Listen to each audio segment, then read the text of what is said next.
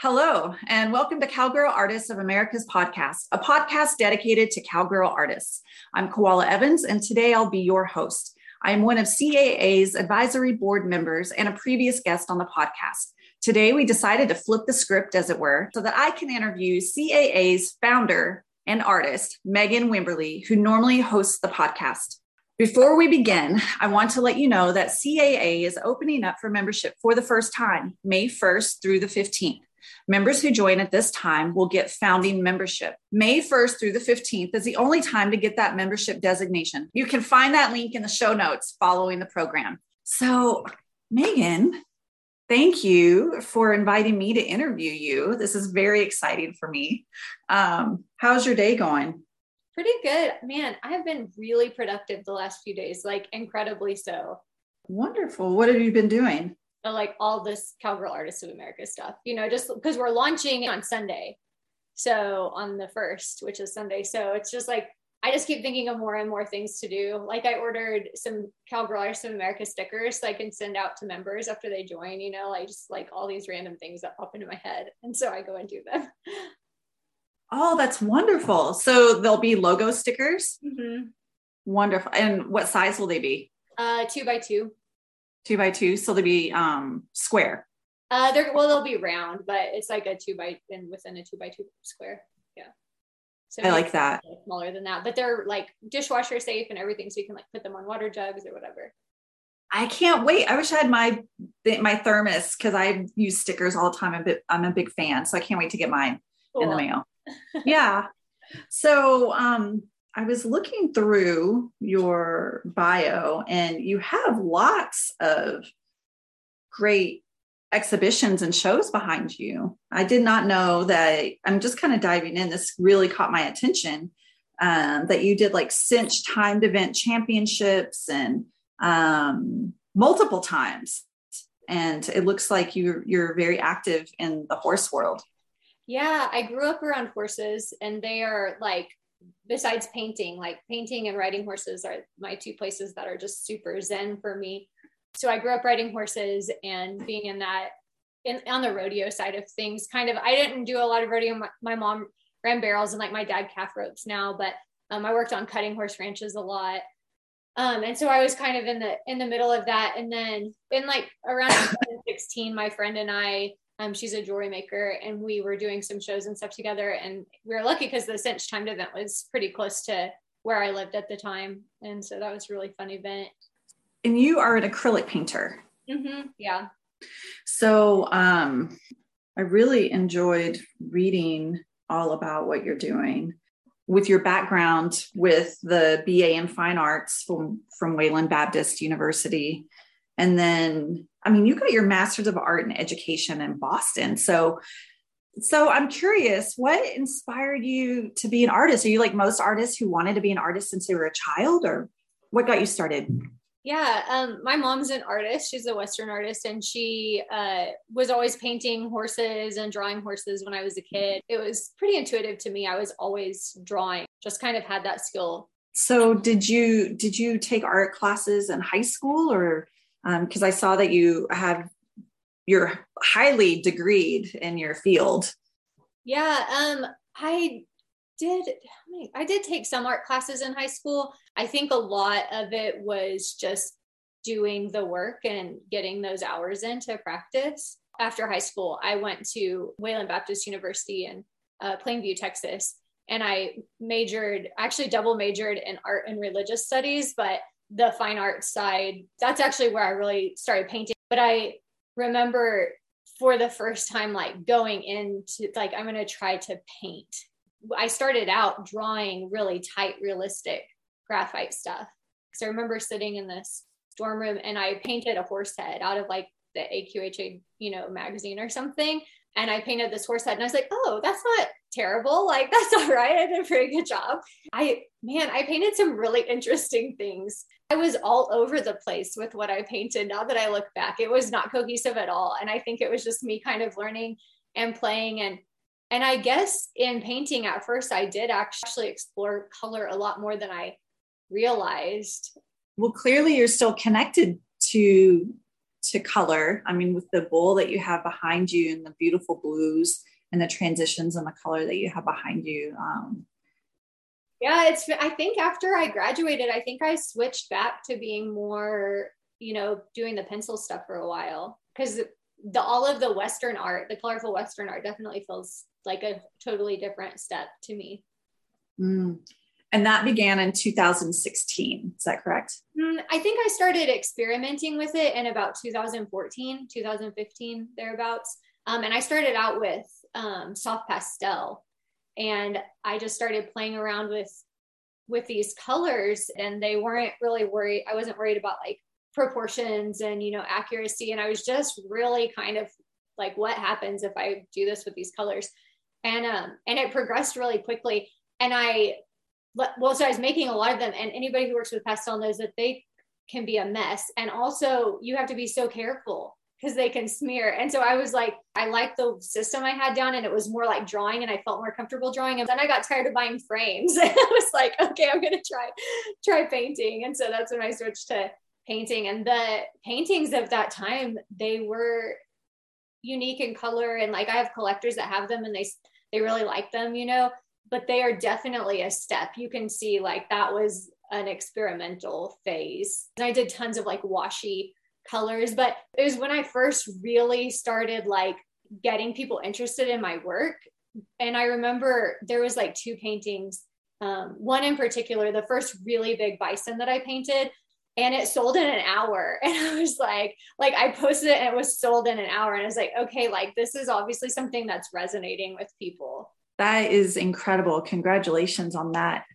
Um, I think I think when things are meant to be, then you get you get that reward. So it, it validates, hey, I, I am on the right path, you know. So what a great experience. And what and when was that? Uh, that was probably about 2016 thereabouts. Yeah. Okay. And then is that before you started going um, to the different events um, I think I started the doing the events in about it all of that like 2014 like I started experimenting and painting really consistently and then 15 and 16 and maybe the very beginning of 17 I was pretty busy. I was, you know, painting a lot. I was going to these, you know, all these exhibits and shows at that time. Yeah. And then and then you took a break. Is that right? Yeah. A break. Yeah, so a couple things happened. Um, I I actually I had done my financials for the year and I was like, okay, this is something I can do. And I like made a plan so that in three years I was going to quit my job and do art full time. And um, I started feeling I well, I had been having some issues with my health for a while, and doctors had just kept telling me like, you're fine, all your blood work looks great, nothing's going on with you, you know. And I and it's interesting when you have um, a chronic illness and tell like the symptoms are really bad you really can kind of doubt yourself. And so i spent several years just kind of like okay maybe this is in my head. Maybe i just am lazy or maybe you know like all these things. Maybe my pain threshold is low or whatever. And so the sickness kind of started mounting and i was married at the time. And my ex-husband was in a skateboarding accident and had a traumatic brain injury and I mean, obviously everything had to go on hold for that because he, I mean, he had brain surgery. Like I remember driving in the middle of the night, barely getting any service out on these back roads. In fact, my priest, I went to this church and I could not find anybody to drive me. And I was obviously not in the state to drive myself. And finally I called, um, my church had two priests and, um, I called called one of them, um, Kirsten, and I was like, "Is there any way you can drive me to Texas because you know this happened?" And she just stopped everything and drove through the middle of the night and drove me to Texas. But in the middle of like these back roads and there's no service, and the the neurologist is calling me like asking me if I want to approve brain surgery. You know, like it was just this crazy experience, and so. I put everything on hold. I had a really big commission at the time. It was for a ranch and it had I, it was four or five of their stallions their head and neck um, that they had commissioned. And i called them i was like you know this is going to be late. And after that it just kind of slowed down. It and then i think it was it, it was after after he had the brain injury. And then he got kind of you know, more stable and I started painting again, but my sickness started getting worse and I was having joint pain. I'd wake up in the morning and like if you're like me and you're like look at your phone in the morning, you know, and my elbows would hurt like holding my phone and I was getting brain fog really bad. I would like sit down to paint and I literally didn't know how to. Like I would I would even force myself to put paint on the palette and I would look at it and I would look up at the painting and be like I don't because the way I paint is very intuitive and my brain has to be working for that conversation with the painting to flow and there it wasn't there and I just literally didn't know how to do it. And then so finally after a long ordeal I ended up getting diagnosed with rheumatoid arthritis. Luckily, you know, I got a really good rheumatologist and they got me on medication and I was able to, you know, start feeling better. But That's yeah, so that kind of slowed me down for a little bit. And then I ended up not long after that uh, getting a divorce and and so it was just kind of a matter of rebuilding and so um, now i'm i'm back at it again you know which is really nice sometimes life just can throw you some big curveballs yes life can give you big curveballs so that was not that long ago. So, how long have you been painting again? Um, yeah, so in like 2018, I start I started picking it up again more, and I was in a gallery in um, the arts district in Oklahoma City called the Paseo. The Paseo.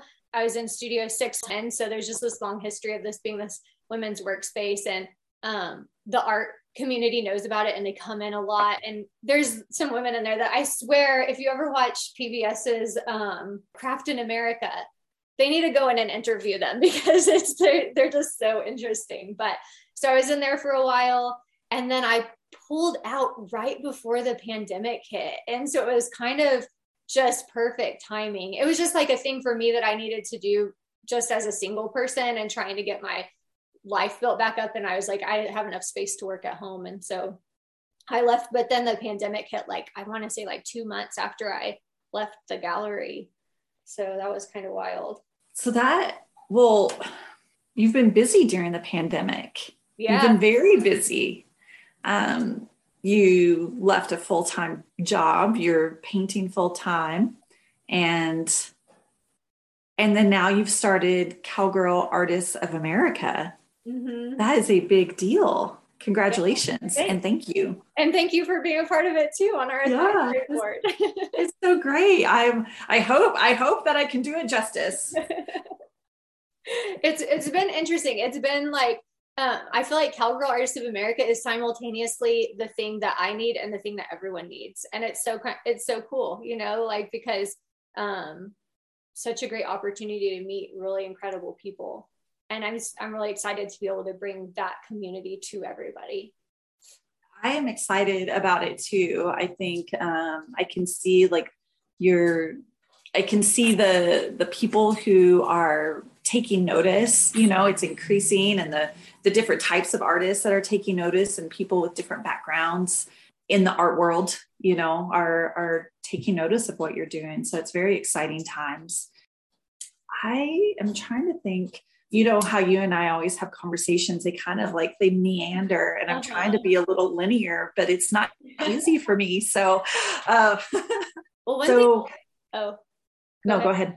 I was gonna say one thing I did kind of skip over, um, and I, you and I had talked about this in our pre-discussion, but um, you know, I got my master's of art education, and so I was teaching art. I taught art for like seven years, I think, at a school, a private school for kids with learning differences. And so it was really awesome, you know, organization to work for. Um, it's called Trinity School. It's in Oklahoma City, and it's a great, a great school that serves kids that are really underserved in a really respectful manner, you know. Um, and so I loved that. That was awesome. And I think like having it's so interesting just the way that the things that we do in life can like culminate to be just what we need in the future, you know? And so, like, now with Cowgirl Artists of America, it's like I'm seeing how all these like different things and some even some things that were totally unrelated are like coming together have given me the skills that are helping to make this a possibility and so it's really cool just looking back at how all those how all those elements come together which is something that i try to say a lot for cowgirl artists of america you know is bring gratitude to where you are in your artistic journey because you can't get to where you want to go without those steps. And you know you can't just rush through them. And they're so important down the road. I agree. And i um we've talked about that before i think it was last conversation we had or two conversations ago um, i was noticing your you have such a great um, business sensibility. So i was asking you about that and where and where that came from you know because you did you've had well it's not listed on your bio. Sorry you're going to have to blur this out. But i started to talk about your your pursuit of studying legal and then of course your photography you have you have quite um you have quite the life experience with with with your you have quite the life experience in your business different business and um, studies yeah, for sure. And I think honestly, photography, I really have to credit that with learning the business side of things because after I graduated with my undergrad, I wanted to do photography and like portrait photography and eventually like wedding photography. And I did do some of it. And it just was, it was never like really successful. You know, it's kind of just a side hustle that brought in some money here and there. And I did a couple weddings, but they're a lot of work and I didn't really enjoy all the editing and you know it's they're stress they're so stressful like if you have a camera like your camera messes up when they're kissing or something you know and you miss that moment um, so the last wedding I did, I really enjoyed it, and the images were just beautiful. But I was like, oh my gosh, I just don't know that this is the right thing for me, you know. But I was dead set on making that be successful, and I working on the photography business is when I realized that the business side is so important. And photographers actually have a pretty wonderful um, community uh, available to them because a lot of people do photography. And, and then there's like the professional photographers of America and the magazine that they put out. And there's just so much good information about the business side. And I made it so I was working full time as a barista with my art degree, which was ridiculous. But but the photography business, it was like I made that a second full time job. I would, I mean, I was ended up, I was working like 12 hours a day because I would just come home and I would read and I would absorb and I learned how to make a website and I learned about search engine optimization, not as much as I should know, but I learned about it, you know, and all of this stuff.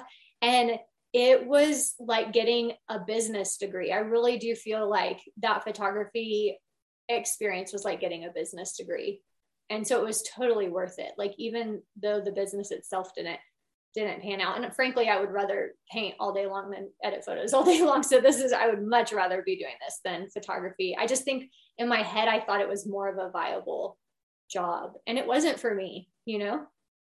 It's interesting how we tell ourselves that oh this is the thing that will make us money to put on the back burner the thing that our heart really wants to do you yeah. know? And it's like once you start doing the thing that your heart wants you to do and you prioritize that then everything else takes i think takes on a um, it takes on the role it needs to take you know? So it doesn't mean that everybody should go full time because their heart tells them to but you should definitely listen to that poll and see like can i take the steps to make this happen? You know and, is it possible?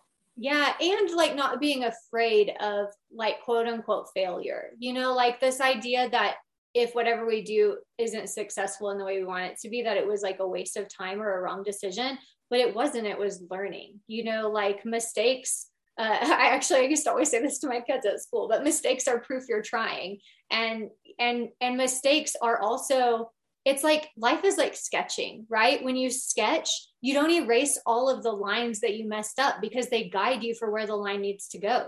You use that for the next line. And so it's not about like making a perfect line, it's about making adjustments as you're going.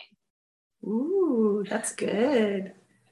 That's really good. Insight oh, when it happens. That is where that that's what happened to me when I came up, like when I, because I've been thinking about perfect versus magic, the oh, same thing. It's just like, this came from nowhere. It was meant to be, you know, it's meant to be. Except it didn't, it came from within all the things that you've been learning, right? Like it just came up from all your experiences. It does. And, and so I'm going to lead from like what you just said about like the, the line informing the next line um, in your bio Um, you take an intuitive approach to painting, and your emphasis on color causes a viewer to bypass perceptual shortcuts and question their assumptions. Um, yeah, I, I is that weird to hear it out loud to hear somebody say that? Well, only because I always think I need to edit that out, but I can't bring myself to at least at this point because it really is true to my work and I can't think of another way to say it. But you know, like when you're when humans are tiny little babies or any animal is a tiny little baby, you know, like every single thing, their brain is having to make connections to understand light and heat and dark and warm and like all of these things, color, like the brain is having to make the connections to understand that. Think about a little kid walking you know like when they first learn how to walk they their body and brain is having their brain is having to think about every single movement that they're trying to make. And our brain makes all of these shortcuts so that we can be faster. But our brain doesn't just do that with our physical body like it does it with its own perceptions as well. And so there's things like we grow up learning or an assumption we make or whatever. We do that i think we do that with like animals. And so where i come in with my paintings. In our history, we have, and scientists told us that animals don't have emotions. You know, they're just like machines. And anybody who's had a dog or a horse for that matter, like knows that that's not true. Animals have emotions. And even the fact that scientists ever like promoted this idea is just beyond me because what are emotions? They're chemicals, you know, like oxytocin and uh, dopamine and all of these things that make us feel the things that we feel. And what does a what does a a mother cow produce when she has a baby? It's the same exact chemical that human women produce when they have a baby. It's a bonding hormone you know? And so my paintings while they are an animal and they're colorful and interesting and the color i hope brings people in but there's also a story behind them. So like this painting i'm going to turn my that painting of this bison. Um, it's called This Is Me. And after I painted it, I didn't know um, what it was about. And I don't like to name my paintings until I know what they're about. And this one I didn't. And I sat, I think I sat with it for like a month. All I knew was this bison had been through some trauma essentially and had come out on the other side braver and stronger and more at peace and more confident and more self assured. And that's all I knew. And one day I was looking at it, I was like, oh my gosh, that is a self portrait. and so, you know, it's these, uh, you know, these animals that have lives that they experience and that we are connected to them. Because you're a Western artist, Western and wildlife artist. And so you have touched on the animals and having that human connectedness. And and with the ranching, you tell me tell me more about the ranching and um, cowboy artwork? Yeah, so I don't know if you know um, Mandy Frank.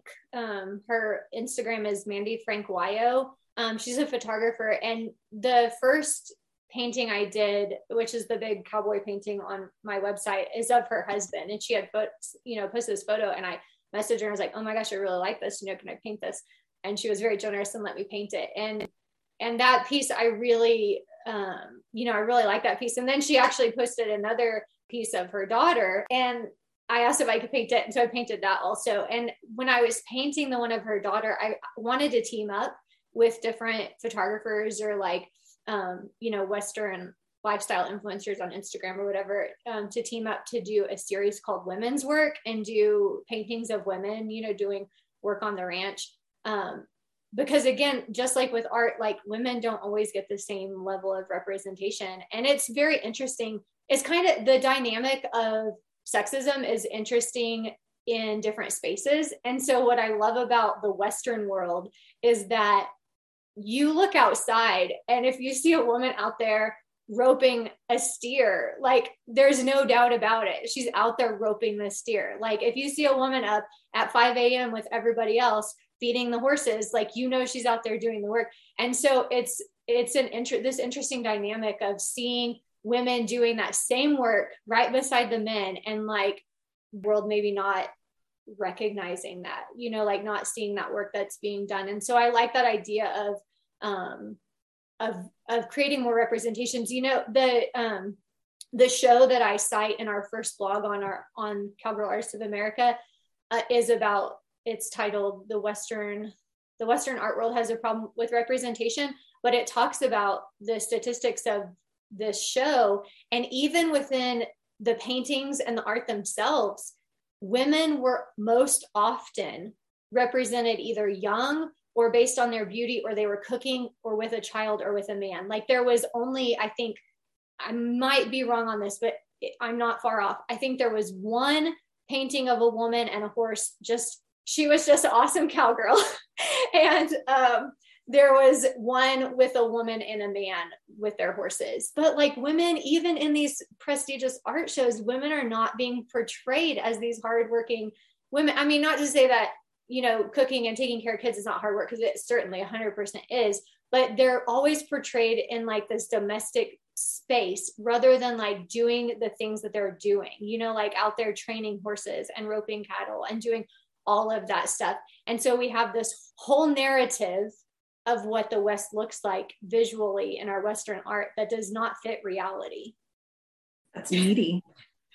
I see, like in my community here, in my and I live in a Western community, a small little agricultural town, and there are definitely lots of women out there. Um, I think about I think about them so much, like they're they're juggling it all, like they've got the kid they've got the, the their child their newborn child in the backpack so they can like help doctor the cows and rope the cows and they're riding the horses and they they are doing it all. And it's and they're staying in shape and they're cooking and they're doing all they're doing it all. Um, it's pretty it is pretty impressive.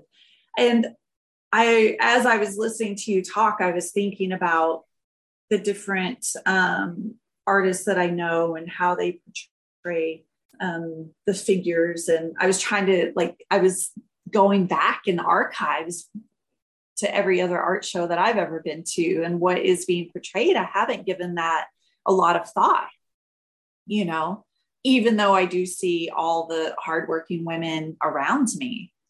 Um, it's kind of interesting. You're making me think. This is all I'm getting at. You're making me think about the women I know in real life and have I seen them portrayed um, at the different things I've been to? And I think, yeah, you're right, not a lot. I haven't seen yeah. it very much.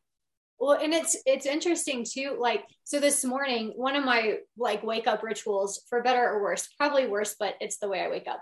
I look, I check out my Instagram and my email in bed because it gives me a chance to wake up and I'm still all cozy. Um, and so I was looking this morning and I was trying to find, you know, more women Western artists to follow for on our Cowgirl Artists of America Instagram page. And I went to this to the Discover page, and I would click on Western paintings, like very Western, and nine times out of ten, 9.9 times out of 10, they were men over and over again. And then when a woman would show up, she was painting flowers. And there's nothing wrong with painting flowers, but what is the algorithm doing? And even if the algorithm isn't designed to be biased, it's designed to pick up on human engagement and then human engagement can be inherently biased and then the algorithm becomes biased. And it's the same with spotify. I have a friend who's a musician and i have put in on spotify like van darian radio and it will play three men before it plays her and it will hardly play any other women. And at the end of the day if we i think everybody can acknowledge that women were not given an equal shake in the past. Like, even if you are on the fence about whether sexism and inequality is happening today, like, you understand, like, women didn't even have the right to vote until 100 years ago. You know, like, it's very obvious. When we come, when that's the history and we come from that, even if there's no longer, so like, take these shows where there's not good representation of women even if there's no ill intent by the the directors and the um, show i can't think of the curators or whoever even if there's no ill intent there's no conscious desire to keep women out. Just the fact that the art our art history has been biased in the past promotes that in the future unless we are conscious about changing it.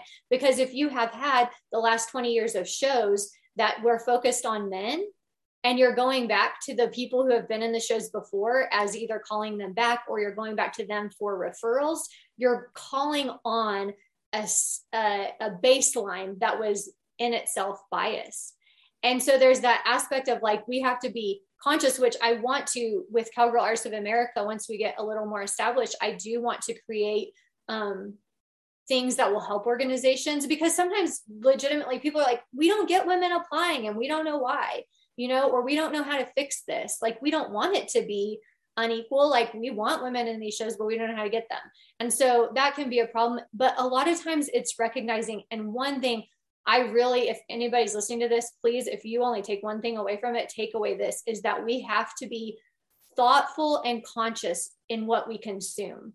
And that means when we go into a gallery and we see that there's only one women for every 10 men, that we like either mention it to the gal the curator, the gallery owner, like, hey, where are do you have more women art female artists? Or like whenever we share work, you know, so when I was teaching art, statistically men male artists get te- taught all the time think if you say hey name five classic artists or five artists like almost almost always they're going to name men. And when you think about like oh who are we going to teach? We're going to teach van gogh and picasso. And picasso by the way was a huge a-hole. Like he was horrible. He said horrible horrible horrible things about women. Just all of these people and not to deny that they're the men that we're teaching you know the art are not talented for sure they're talented. Like this but where are the women you know? Cycle that keeps going and going and going. And so we have to bring conscious thought to it. I saw a gallery the other day that shared a carousel post of Insta on their Instagram of artists that they were representing, and not a single one of the approximately seven to eight artists were female. And they had female artists in their gallery, but they didn't put any of them on this carousel, you know. And so, being mindful, am am I supporting organizations that are not promoting equal representation? Am I myself not promoting equal representation? Noticing on Instagram, like when the algorithm shows you male artist after male artist after male artist after male artist. And then there's a female and she's painting flowers like thinking like what what is this? So bringing conscious thought to how we are as consumers. I've been thinking for a while like what makes female artists different than male artists. Like is it design aesthetic technique application? You know like what does make us difference. And so it makes me wonder if um if that has informed our eye as well you know like how we navigate through through social media. Oh i'm sure that it has to some degree like taught us which for a long time you know uh, women maybe weren't didn't have access to art mm-hmm. education in the same way that men did whenever they were like studying under masters and things like that. And so if they're painting at home or doing more domestic like decorative arts you know that would inform the ways in which that they knew how to create. And then now the thing that i think is interesting is most of the more contemporary works in western art that i can think of most of them are either women or native artists. And so it's kind of interesting to see um, and of course maybe i'm just not seeing the the artists who are male that are painting that but mostly it's women or native artists that i've seen that are like taking these brighter colors and going this direction. Well phil Epp, Epp i think he uses some bright colors and definitely like more of a contemporary approach to his work but there's a lot of yeah i i just find it interesting because i think ultimately that's the way a lot of western art is going is to this more contemporary style. So it'll be interesting to see how it how it plays out it will be interesting to see how it plays out. Okay. how long have you been living in uh, Yosemite? Uh, a little over a year now. We moved here in February of 2021, and that has been obviously incredible. I bet. I bet. Now, do you get to go out in the in the park there and do a lot of photography with your photography background? Like, how is that for you to get out there and, and capture images? Yeah, you know, it's kind of funny. Like two of my lenses, the autofocus broke not long after getting out here, and my camera broke. So I've been kind of trying to replace some of my equipment. Um, but when I first got out here, and I really want to start doing this again because it was so good for my soul, but I would go out every morning and walk for one to two hours and just take my camera and I would walk and I'd watch the light climb up over the walls of the valley. And it was just so beautiful. And the there would be bobcats out, you know, and I'd take pictures. And it, it was really like, just, oh my gosh, especially that time, it was just exactly what I needed. You know, it was, it felt so good. Lately, I have been so busy that I don't always get outside. And that is tra- a tragedy. Like, I really need to, I think once I get, you know, every time when we say after this, after this, this probably means we're not going to, but I do truly, after I get past our launch for Cowgirl Artists of America, I really want to start trying to reprioritize that that time of getting out and being in nature and not sitting on I mean I can sit on my couch all day long working. The computer makes there's endless things you can work on. And right now I haven't even been able to paint because I've been so focused on working on stuff for CAA. So it's it really, you know, and right now is a time. Sometimes there's seasons, right, that we need to pour a whole lot into one area. And it has been that. But I think, you know, it's get it it's getting all that stuff ready. And then once we get our launch going, it's going to sl- slow down on that side. And I can get back to being out in nature and, and getting to enjoy the, I mean, like literally I can look out my back window and see the largest waterfall in North America. And some days I don't see it. Like that's ridiculous, you know? that is ridiculous. What in the world? Yes, you need to do that before yeah. you get on your phone. Yeah. Yeah. I need, to, I need to make some good good habits about getting outside. And it's so good for you. You know, it's like so good. But yeah, life is so fragile and precious and there's beauty no matter where you are. Getting outside and appreciating it is like that's not something we're going to regret. it's a big gift to be able to go outside. So um, I saw on your personal account you you did show a little video of um, the night, the evening the uh-huh. evening beyond there off the deck. So that was yeah. really nice to share that. What do you what else would you like people to know about Cowgirl Artists of America? Yeah, so Cowgirl Artists of America is really unique because if you've been in the art world for art world for very long, you know that there are a lot of things that the only option for you to be a part of them is to get juried in. And there is something to be said for that. And we do have an aspect of that within our organization um, it is really important to show really, really high caliber work, especially whenever you have a group that's not being represented, you know, to show like, hey, look at this. On the other hand, there are a lot of people who are getting started or who need help who didn't have access to formal or informal education. Um, and there are a lot of artists who have no idea that they need to be business minded and it holds them back. And CAA believes that education is one of the things that is going to help bridge this gap. Because if we can help women understand how to run their business, if we can help women understand that they need to be like mindful of the ways in which that they're doing things and that they whatever it is offer them the support that they need that's going to help them to become more successful in the field and so by educating people, we reach our mission.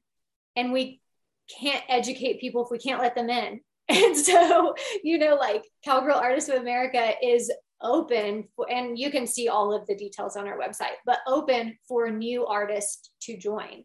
They're not going to be a signature member, they're not going to have their work displayed. And even our social media pages, you have to submit your work to get promoted on the page and it's it has to reach a certain level like you're not if you're just starting, probably you're not going to be able to get onto the page. And that's okay. Again, like embrace that part of your journey, but we still want to be there for you and we want to help you. And so there's that aspect of Cowgirl Artists of America that makes it different. I also think a lot of art organizations can be very um, in competition. They, you know, you feel like you're in competition with one another. And again, there are elements of CAA that have competition to them, but at the end of the day, we believe in building a community of people and in a mindset of abundance that tears down, you know, walls that keep people from really embracing one another. And we believe in a sisterhood. You know, we don't believe in this aspect of there's not enough to go around. And so we have to fight against each other. No, when I help you rise as a female artist, that helps all of us rise. Like when we help the art world, we're helping the whole art world. When we help female artists, we're helping all female artists. And there, and if we have this constant mindset that we are in competition with one another, there's no authenticity in that. You know, there isn't.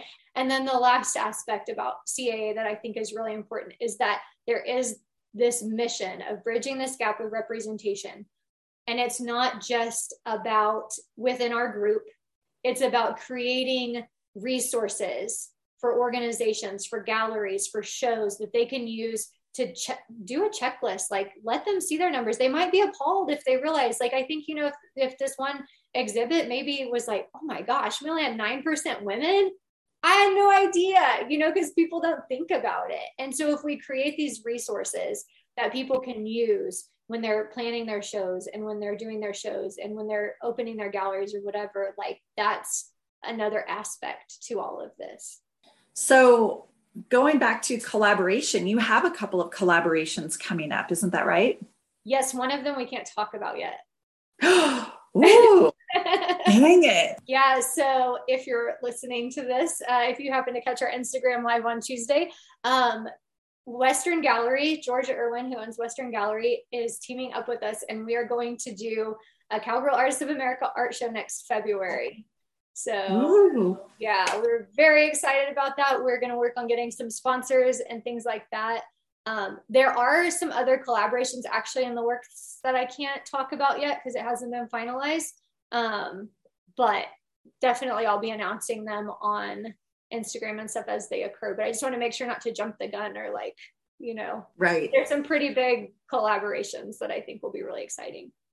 Well, surely people that are signed up for your newsletter will find out that news first. They will, as long as they've told their email server to put it in their primary mailbox because Gmail especially has been filtering our emails into spam and promos and stuff lately. So it's a bummer. I got an email today from a client that was in my junk folder and it was a response that I had sent them. Right. Like I initiated the email and it went to my junk, their response. I was like, what in the world? Two weeks yeah. ago. That's crazy. So, okay. So you have a collaboration coming up with George Irwin from uh, Western Gallery, and you have a few other things in the works that we cannot talk about.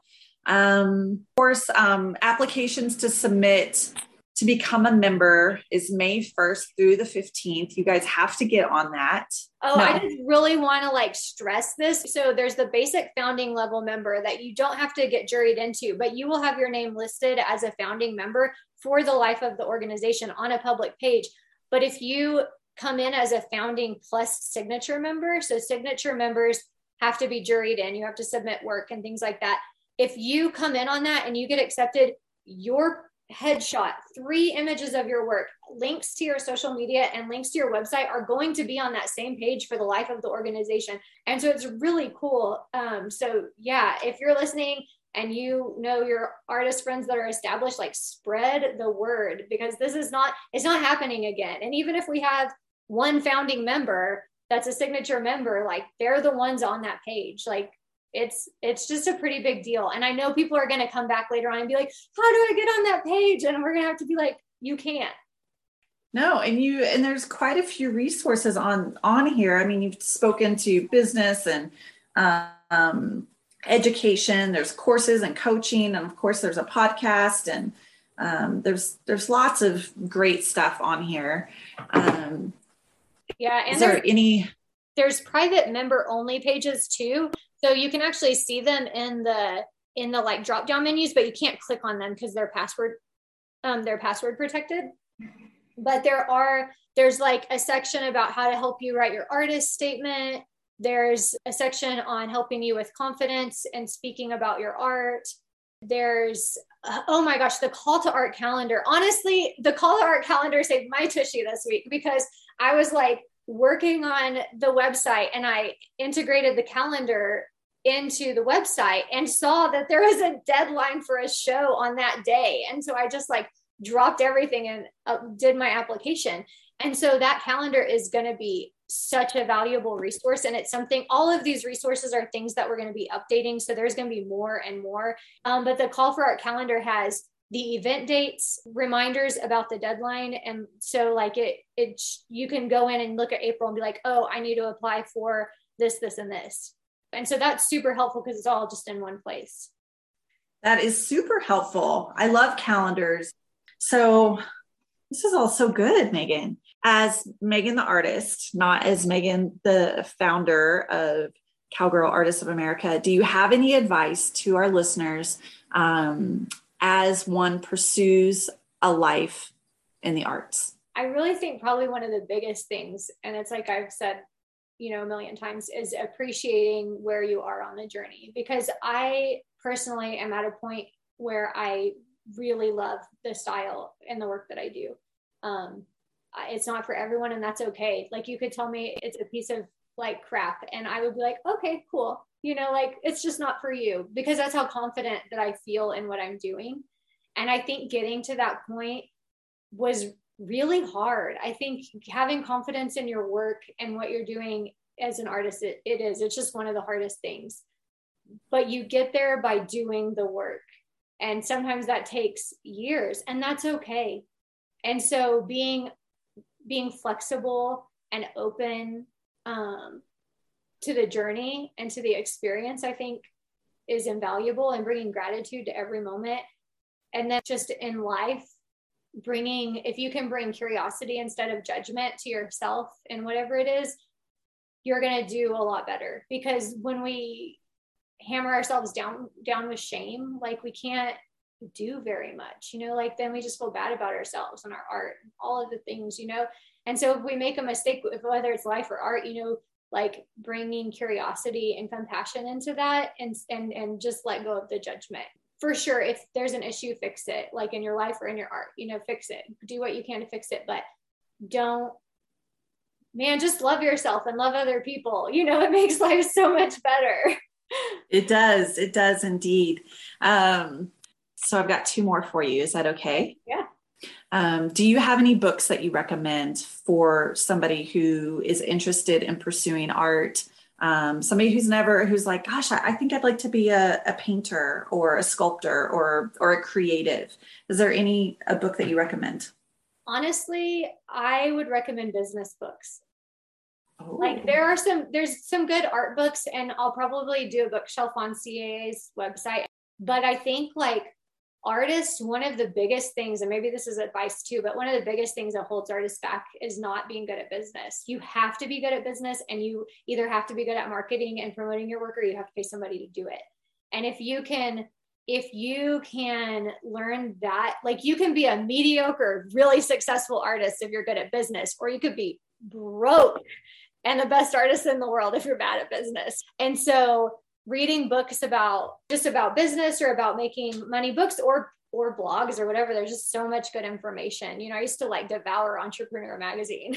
Um, so yeah anything businessy marketing read it Okay, that's good advice. Um, and clearly, that is something you've definitely had in mind with CAA. So we'll be learning more of that as as the the program as the organization grows.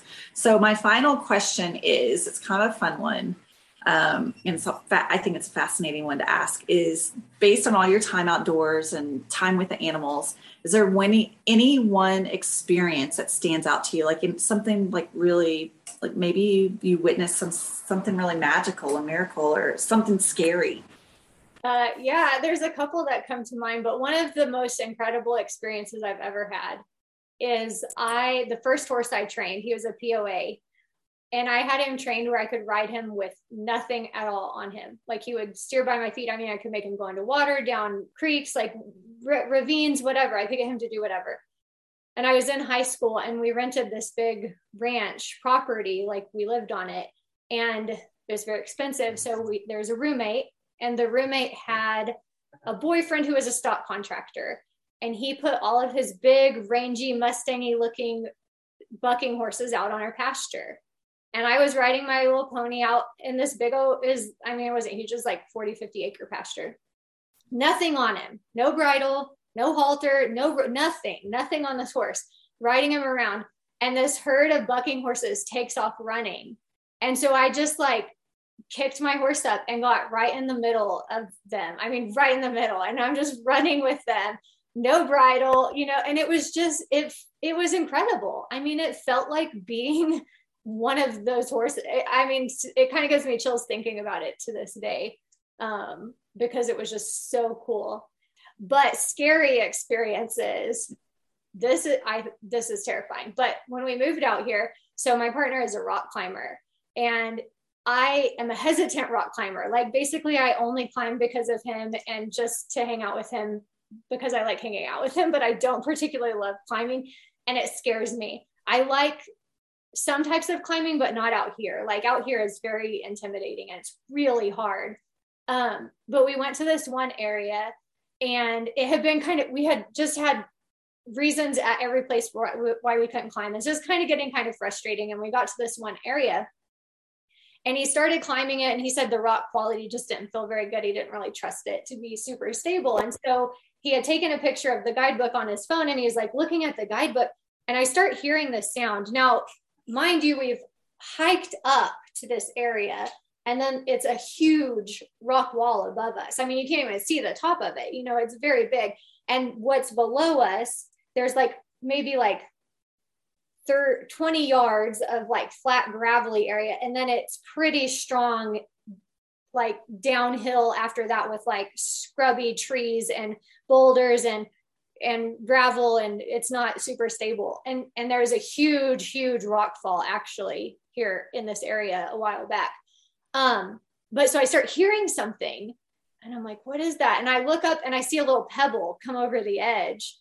And and pete is still looking at the guidebook and i have anxiety and i'm like okay i know i have anxiety.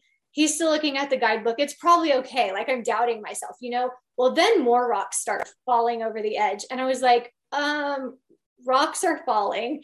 And like literally as that is coming out of my mouth this huge boulder like minimum of three or four feet wide comes and it didn't come rolling down the edge. It went flying through the air. I mean like a catapult like flying through the air. And it was like this moment of just pure there was no mental thought to it. Like brainstem took over and i just turned around and started running down the hill and i could hear rocks falling behind me. And i was literally like i i just hope that i don't pin, get pinned under a rock and die slowly like i just knew i was going to die so he's running beside me and we get going down a little ways and i trip and i just like kind of like like it was one of those trips where like totally kind of flew into the air for a second.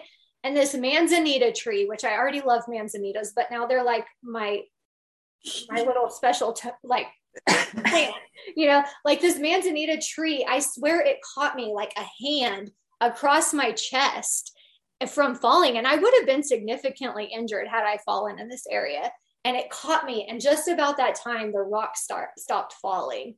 And so we were ah. able to go back and get our seven come down. And i i still have a little bit of ptsd from it periodically. Like the other day i was in the house and a helip or a plane flew too close and it made this crazy sound. And i had to like fight the impulse to run barefoot to the middle of the valley because it just triggers that like it was ter- it was terrifying. Oh my gosh. These two polar opposite situations.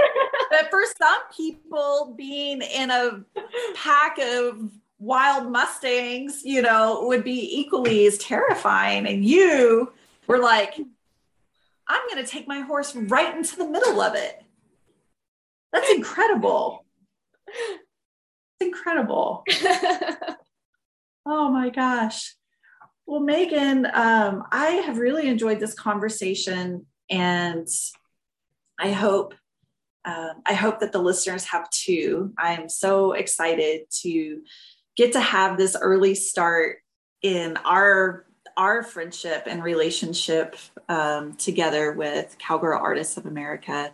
Um, every time I talk to you, it feels it feels so nice. It feels so comfortable, and and you make that very easy to do. So thank you, um, thank you for inviting me to be a part of this this group, this growing organization, and I'm very excited about of it. Um, I'm excited that I get to have a chance to be on the advisory board and and a founding member. I can't wait to fill out my application. Um, as I mentioned, I'm not really a member of anything. So this is such a huge step for me. So people, if you're whoever's out there listening, just know that like I take these things very seriously. And so um, I think the only other group I've ever been a member of was the Portrait Society, and I let it fall away, not on purpose, but I plan to resume that. But um, but this is like this is a big deal i'm, I'm very excited so anyway i'm rambling i'll stop now Well, thank you so much for being a part of it for real. Like you've provided so much value and insight, and I really, really appreciate that. And for coming and doing this interview with me so that you know our followers can get get to know me a little better too.